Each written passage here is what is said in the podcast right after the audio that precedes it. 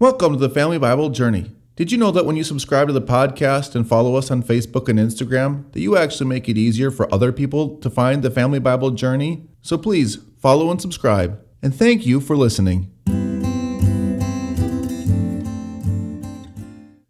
This is episode 2, season 1 of the Family Bible Journey Old Testament podcast.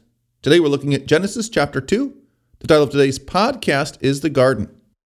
And we have three different passages as key passages. The first are verses 2 and 3, where we read On the seventh day, God finished his work that he had done, and he rested on the seventh day from all his work that he had done. So God blessed the seventh day and made it holy, because on it God rested from all his work that he had done in creation.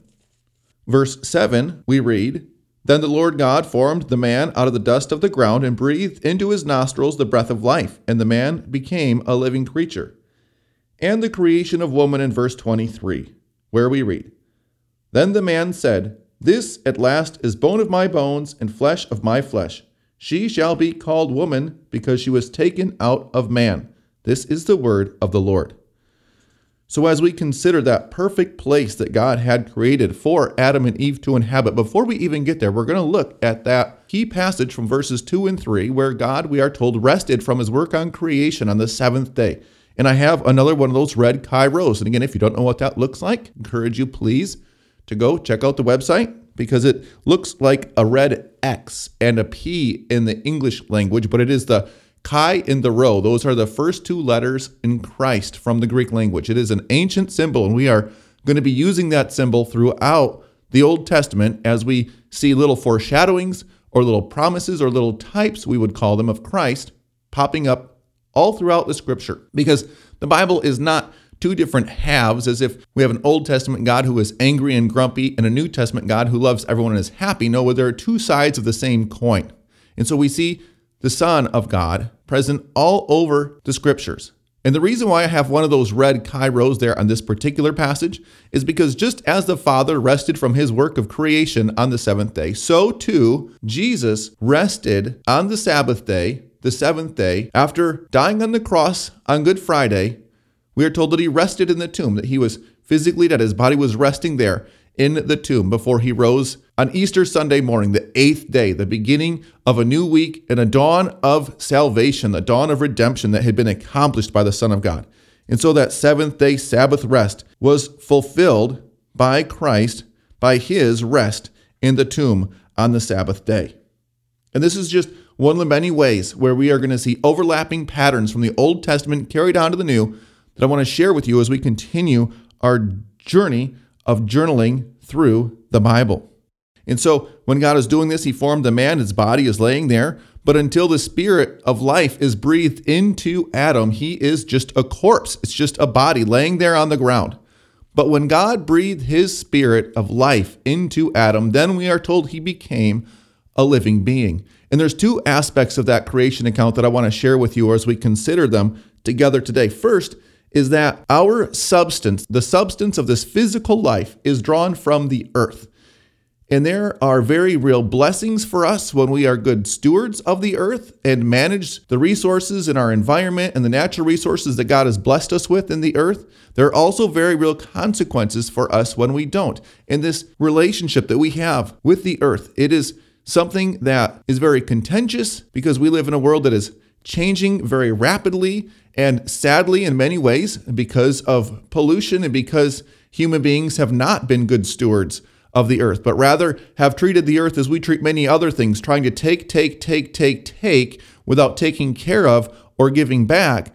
The world and the environment that we live in, it is being degraded. It is getting worse instead of better. And there are many people, there are many creatures that are suffering, and we can see extinction on massive scale happening all over the planet Earth because of the changes that are happening in the environment. And this is something that I think younger Christians tend to be a little bit more aware of and tend to be a bit more active in advocating for the proper care of the earth than those of us who may be a little bit older. And this isn't a political statement, it isn't uh, meant to be contentious. It is simply drawing a lesson from the fact that Adam was literally taken out of the earth. So too our substance, the substance of our earthly form, is taken from the earth. And so we want to be very careful how we use the earth and not abuse the earth. And the second aspect is the idea that God breathed into his nostril that breath of life. And here we see that Adam, apart from God giving him life by the power of his spirit, was again just a corpse, just a body laying there on the ground. And this is the special work of the Holy Spirit. He is the one who we hold to be the giver of life. And we go back a chapter, we go back to chapter one, we see it was the Spirit of God hovering over the face of the deep or face of the waters, there in verse two, waiting to give life to that which God the Father created. All that was brought into existence through the very Word of God, which is the Son. And so the special work of the Holy Spirit is to give life. And there are many people who are alive today, physically alive, who may not know the blessing of God's life, love, and the gift of forgiveness in His Son. And so there are many walking around who do not have that life. And the only way that God can bless people with the life that He wants them to live according to His will and His purpose is by the power of His Spirit, who is still living and active and still working through that Word of God. And so we, as the people of God, we thank God for the fact that He has given us life. He has blessed us with faith. He has shown us who He is, shown us that He is a God of love. And because it is only when human beings live in accordance with God's will that we will experience the full blessings of His love at work in our lives. We're going to talk a little bit more about this in our next podcast, but for right now, let us suffice it to say that when human beings, whether they're people of faith or not, live their lives in accordance with God's will and God's word, they are blessed. And when they don't, there are bound to be consequences, and there is bound to be suffering as a result of living in opposition to God's will. But that again is what the next episode is going to be about. And so we at the end of this chapter we see the creation of woman and we see that Eve we are told was taken out of the side of man. Now why was it that God didn't create Adam and Eve together at the same time? You know, I don't like to speculate into the motives of God, and it's something that we're going to resist in this podcast. There are a lot of people that have no problem charging headlong into the hidden will of God. But when we're looking at this account, we know that God made Adam first, and that Adam got to name all of the creatures, and that Adam felt he was missing something until it was that God created Eve for him and gave Eve to Adam as his wife. So, we as human beings were not created to be lone rangers. We were created for relationship, we were created for community. And when God gave Eve to Adam, he shows us his will for our human relationships. Because in this story, we are seeing that marriage is a part of God's plan for humanity from before the fall into sin. Too many people think of marriage as a necessary evil. And that is a terrible injustice to God's institution of marriage. Sure, marriage is hard, it isn't always easy, takes a lot of work. But in this story, here in the Garden of Eden, before the fall into sin, we see that God had created Adam and Eve for each other, and that neither was complete without the other. And that is just another way that our lives reflect the life that existed in God before the creation, where Father, Son, and Holy Spirit lived in perfect harmony, in union, in communion together. So too, when we as human beings love each other, take care of each other, hold fast to one another, then there is great blessing for us and for the people around us.